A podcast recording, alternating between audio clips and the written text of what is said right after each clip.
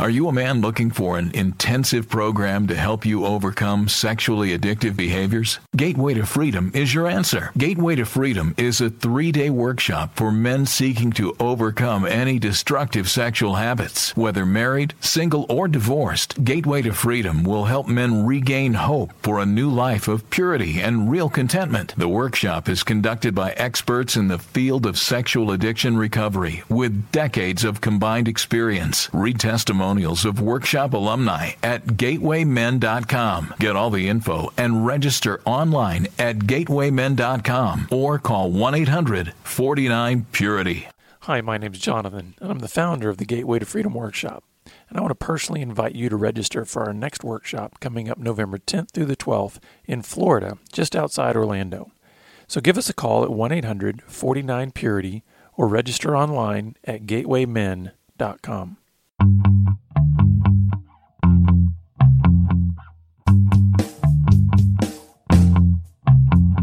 You're listening to Pure Sex Radio, training men, educating women. Brought to you by Be Broken Ministries. Visit us on the web at puresexradio.com. Good day, radio listeners. Welcome to this edition of the Pure Sex Radio broadcast. We're glad to have you here with us. My name is Jonathan, and we have a very special guest in the studio with us today, Kelly Newcom. Thanks for being here, Kelly. Thanks, Jonathan. Yeah, so uh, we're going to get to know Kelly a little bit and then get to know about her ministry and just things she's doing with with parents and all kinds of good stuff. But before we do that, I want to let you listeners know about our uh, sort of resource database. It's where we have resources for all kinds of things for men, for women, for teens and parents. And it's got blogs and podcasts and all kinds of stuff, workshops. It's our Pure Community uh, website. And you can just go to purecommunity.org. You can also find support groups nationally, counselors, and all other kinds of resources. And so just purecommunity.org is where you can get all that information. So, Kelly, I appreciate you coming in and wanting to share with us. Uh, why don't you? I'd love for our listeners to just kind of get to know you, and then we can start talking about this daunting job Yeah. of parenting, Right. especially in our culture today. Yes. So tell tell us about yourself. So I um I am a mother, a brave parent, I say, of seven children adopted from foster care. Wow. Um, that's kind of what identifies me most right now in my in this stage of life. Um, but I've been married for 16 years. Um, I went to college to be a pharmacist, so I kind of have like this science background. Um, and I've been a pharmacist in a community retail chain for um, 16 years. Is how long I've been doing that. Um, my husband and I moved from um, the Midwest and settled here in Texas, and we absolutely um, love it here. We love um, where God has led us, um, specifically to our community. We are surrounded by a lot of people who also foster adopt and who love that. And so that's been a real joy for us to share the ministry of, of raising children from hard places. Yeah. So that's what really um, kind of identifies the core of our life right now. Well, you kind of have to be a brave parent to take on Yeah. that that calling. I often think, you know, there's certain things that I think require a calling, not just a happens like, you know, hey, some Saturday afternoon I go, well, that'd be a good idea. I, and I've often thought, you know, teachers who teach junior high students, I think that's a calling. I don't think you just wake up and go, I want to be a junior high teacher. And so I think just where you've where you've landed in terms of who you are pursuing to raise help us know how you got Yeah. to this point. What's the journey for you personally to get to a place where you feel called by God, not only in your own home with your own kids, but then how how does that translate eventually to then saying, I think this is something that other people need to know about. Yeah, so my husband and I, when we moved to Texas, um, we kind of got engrossed in our careers. And then as that settled down, we were about three or four years into marriage. We decided that we were ready to try and have children. And God just sort of blocked that. Uh, we were, we grew up um, Christian, but weren't necessarily like very practicing. We went to church, but we weren't really living our lives dedicated to the Lord. And so that kind of woke us up because when you want something that you think that the Lord should just naturally give you, and you look around and everybody else can have children. Um, the Lord really brought us to our knees in that area. We went through three years of of suffering and trying and um, different treatments and things like that. And then finally, the Lord just really opened our eyes to say, what if you weren't called to be pregnant, but you were called to be a parent? Those were the words that um, really rocked us to our core. We felt called to move to San Antonio from Houston. And in the time, our house sold fast in Houston, but our house wasn't built in San Antonio yet. And a neighbor friend said, Well, um, I have extra room. You guys want to stay with me for a while? You totally can. And she was a attorney who represented children in foster care. And in that time, she would just show us these websites with these sibling groups whose parents, you know, so their parental rights were already terminated. And the Lord just broke me. I would see these four or five siblings, and I thought, oh my gosh, they just they just need parents. I can probably do that. Um, and so my, my husband and I, we were just both. The Lord just opened our hearts and said, okay, this is exactly what we're going to do. So by the time we got to San Antonio, um, we took some time, continued to pray about it, and um, jumped right in. And we received we received our first call. It was two children, and they were ten months old and five years old. And we thought, okay, this is good. You know, we can do two kids. And you know, after a wild ride, a couple uh, months of learning how to take care of a baby when that baby was not used to you, and right. just all of those major changes. All of a sudden, I'm I went from being, you know, this, you know, happy go lucky, carefree, you know, working woman to now I've got a child in elementary school. I had no easing into it. And Yeah. I look at these parents around me and I think, I'm a fraud. I have no idea what I'm doing. But the Lord was very good. And, and those kids actually were so easy that we said, well, why don't we get two more? And so we thought we'd just keep adding to it. We thought, sure, we got yeah. this down. So after a year, we got two more, and those weren't nearly as easy. And um, had a few more, and they left, and you know, a couple times. Then we said, okay, we're just going to settle with two. You know, we have these two. They were adopted, and we thought we'd just be done there. And then the Lord, um, a couple years later, really kind of rocked our mindset and through a focus on the family podcast that I was listening to one day while getting ready, they talked about um, teenagers hmm. and the, what happens when they age out of foster care and the hmm. need for people to step in to you know for to have a, a family foundation for these teens. And immediately I just felt the Lord say, "This is what you're supposed to do." Hmm. Because I felt like our family wasn't really done yet, but we weren't really in a, a place where we felt super called for young children. We just didn't know what God wanted. We didn't even know maybe God would give us a miracle. and We'd have our own. But when I heard that and I felt the Lord's moving, I thought, okay, this is what it is. And I, you know, nervously sat my husband down at dinner that night and I said, okay, I need to tell you what I think the Lord is telling me to, that we should do. And I told him, and he was like, yep, absolutely. And so when you sit down and tell your husband, I think we should adopt a teenager, and he says yes, you know you're probably getting the same message from God, both of you, right? right? Yeah. Because that's kind of rare. A lot of people don't receive that. So, um, again, we uh, jumped back in, got relicensed. Um, that took a, a, a little bit of process, and then to get a teenager, you kind of have to date them. It, you know, they have a choice as to whether or Mm. Yeah, not right. they're adopt um, they're adopted into a family.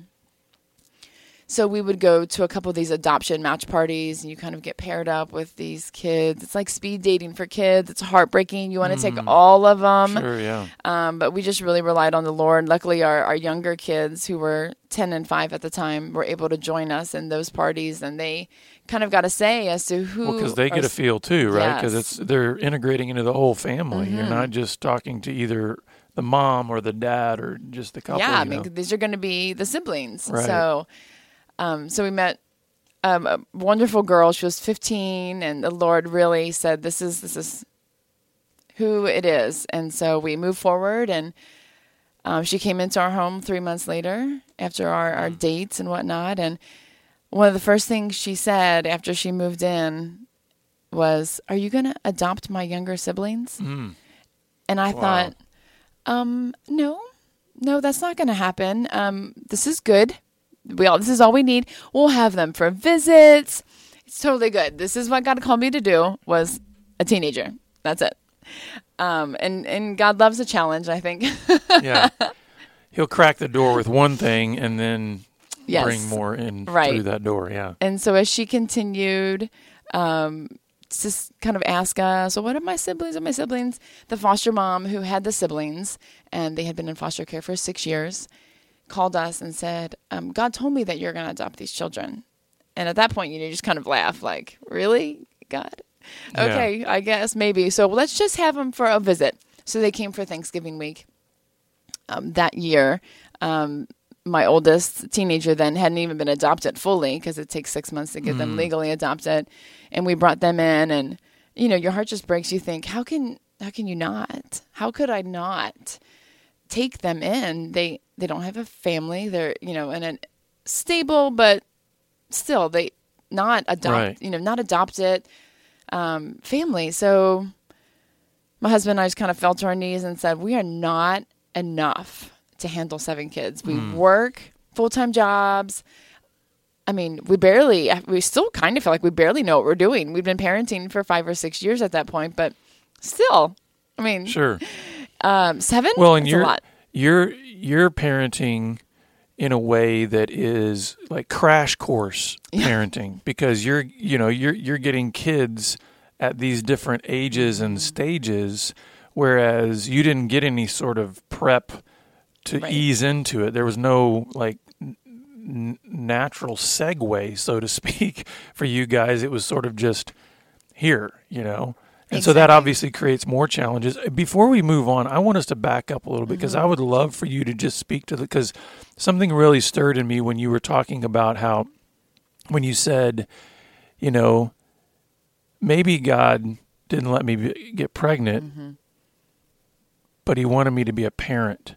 So I know we have listeners that are either they're they've tried, they're struggling, they're mm-hmm. grieving, they're angry, they're just wrestling with this idea of not being able to biologically have children.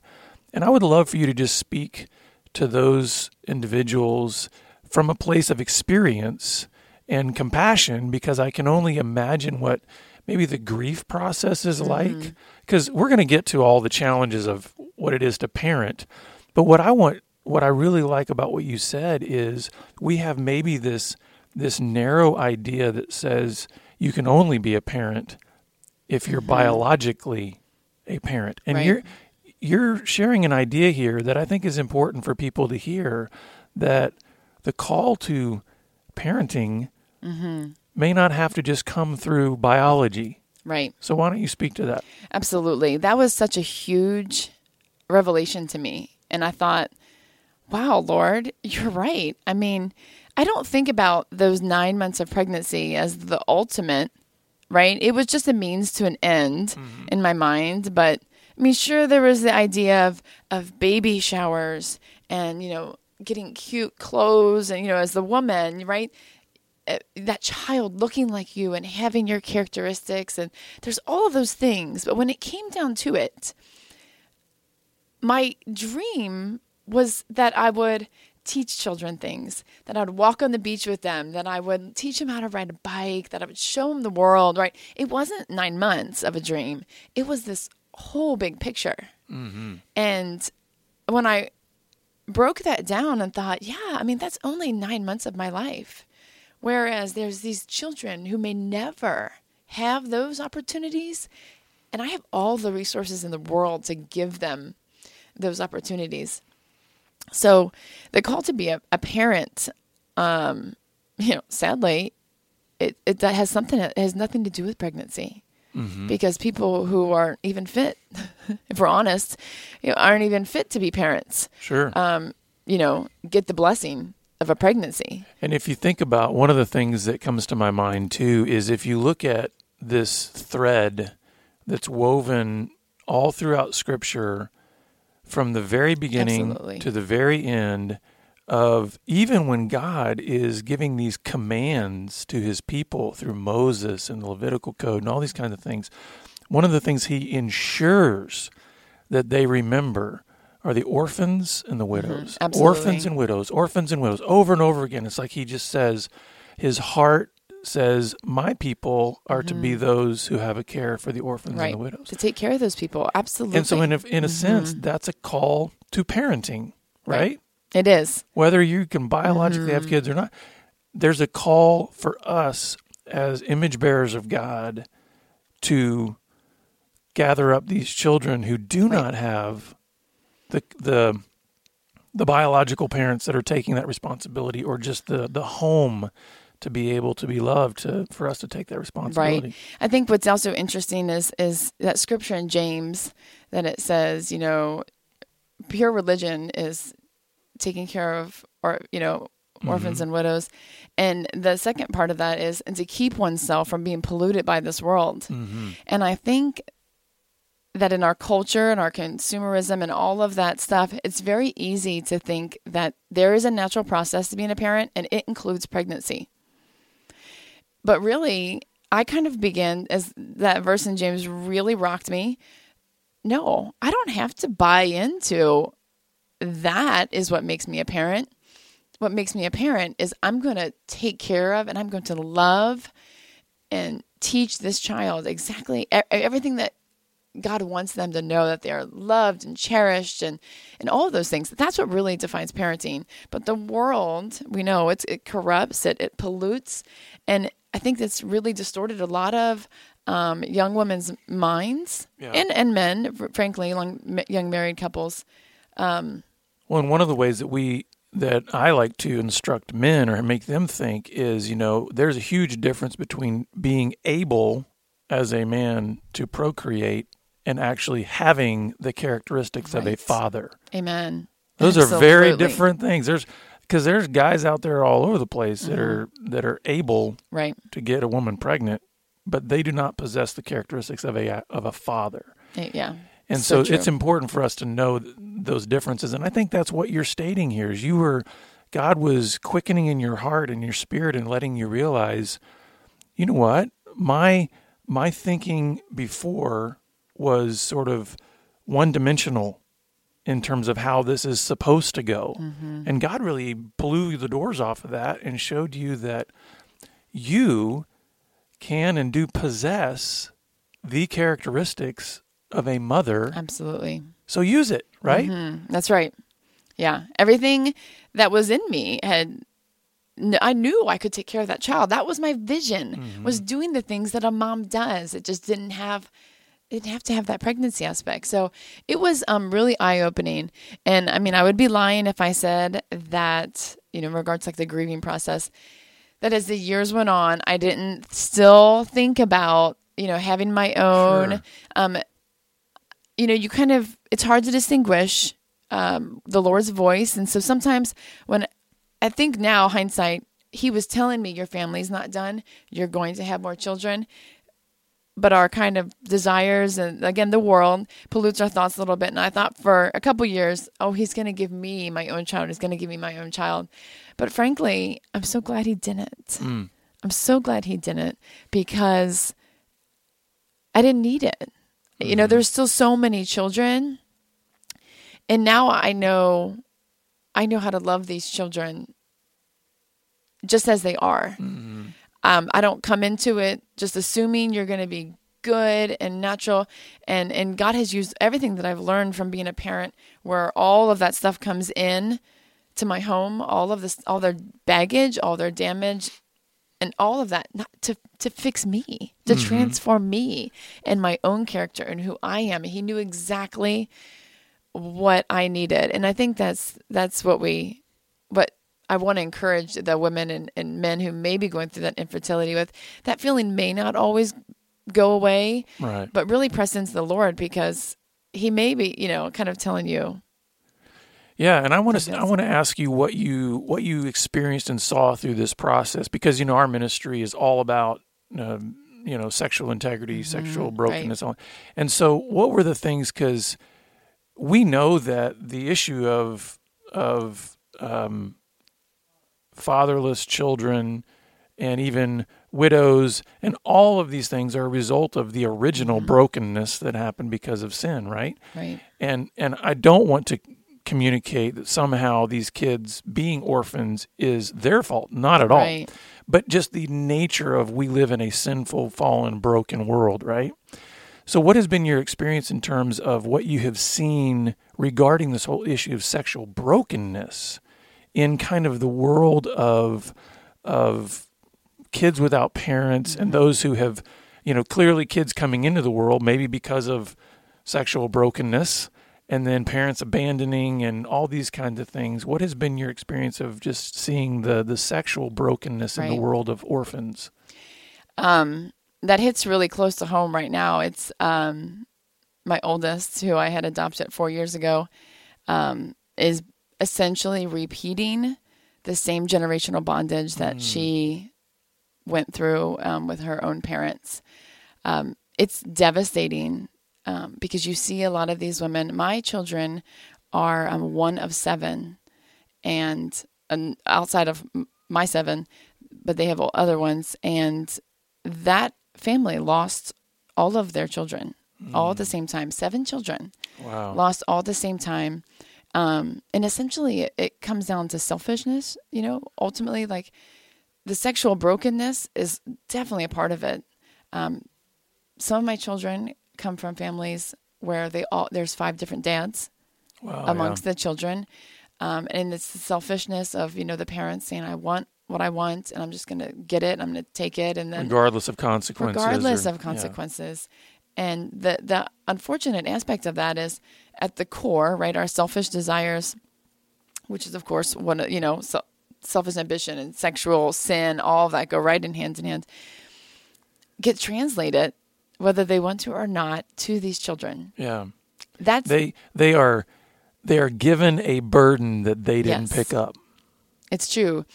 And I, and you know, right now I've got teenagers. So I'm in mm-hmm. this like really trying to break the generational bonds. Some of these, I mean, some of my kids came at, you know, five, seven, young enough that you wouldn't think that they would have this, but the world that they were in, oh yeah it surrounded them. They weren't in a home where maybe pornography just wasn't watched regularly or that sex was you know kind of talked about as a just a thing or or they didn't have to sit outside while mom went with different guys. I mean, those are the realities of what my kids saw. And so now I'm really trying to break that. Um, and my teenager, unfortunately, you know, before she turned 18, I only had three years to try and break that. And, um, it, it's hard. And, Yeah. and so she's, um, really repeating, um, a lot of just that, continuing that cycle. And I think I think um, parents in general, whether whether our children are ours biologically or whether we have adopted, um, parents have to face the regular cycle of grief. Right? Right. I mean, It's- because yeah. there's just stages where, you know, that independence is asserted and all these other kinds of things. And I think part of being a brave parent is learning to grieve well. Mm-hmm. Because grief can go in a really negative direction when it comes to parenting, wouldn't right. you say? Oh, amen. Yes. And so, how do you? What would you say to those parents who maybe right now they're resonating, going, "Yes, teenagers, I get it, man. They there's sexual brokenness. There's all these kinds Mm-hmm. of things. So, so you know, how do I, without being panicky Mm-hmm. or you know, overly dictatorial, Right. How do how do we grieve well as parents those seasons and and really still be able to stay engaged, keep the heart? you know? Yes. You know, the Lord um, tells me very often, I only need you to do the next right thing. And and that that has been for years he's told me that. And ultimately it's follow my word and then trust me with the results. And then so I have to believe that. So when I talk to my kids about sexual purity, because it's a very common topic, um, not only because of, you know, kind of my, my ministry but also because I've got teenagers who come from, you know, sexual broken homes and um I constantly just tell them this is what the Bible says and I need to I need you to know that this is what God says is the best. This is what is best. I can't make that decision for you. It'll ultimately always be yours. You know, I won't be mad at you personally, right? Because a sexual sin is a sin against your own body. But I just need to, right? I need to explain to them what the Bible says and let them know, you know, you can't do this for me. You have to do it for yourself. And then I have to trust God with the results. Right.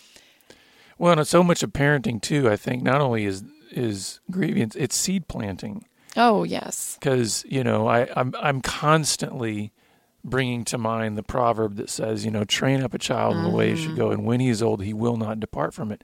There are while we while we know that we can't necessarily go to the proverbs to claim promises because proverbs are just that they're like these mm-hmm. general Right. truths of like, hey, this is mm-hmm. kind of this is wisdom literature. But I love the fact that there's a lot of wills in there. You know, Right.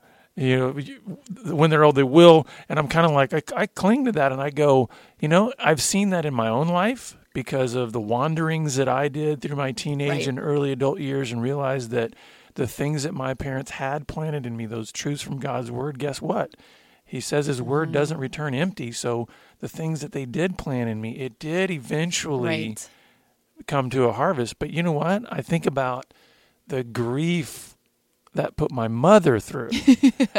and I'm thinking, Yeah. you know, now as a dad of teenagers myself, I'm thinking, oh Lord, please Uh, right. spare me from, from that, you know. it does come full circle and you know i think about that too um, you know the, the mistakes i made it's so easy you know in your 30s and 40s to look back and say oh the lord used every single thing and and he protected me even though i was sinful and i was this.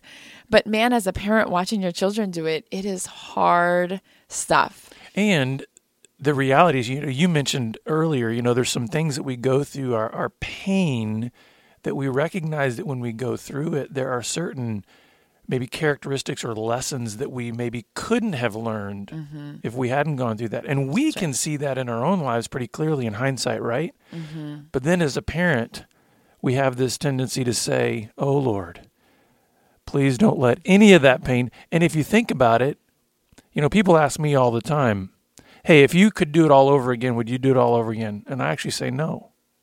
And the reason is, is because while I'm not saying that I would want to do all those horrible, mm-hmm. stupid things that I did that were hurtful not only to me but to so many other people, the reality is, is I would not have gained what I have gained in my faith mm-hmm. and in Right. all those other areas of maybe character development mm-hmm.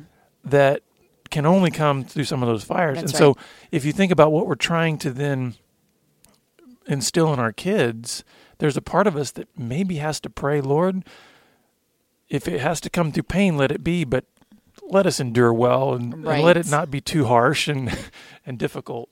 Right. It it is so so much of just that, and it, it's so much trust. I mean, do I?